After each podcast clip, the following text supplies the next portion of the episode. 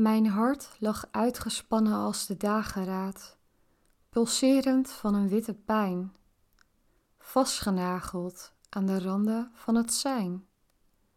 Ik sliep niet en ik was nog niet ontwaakt.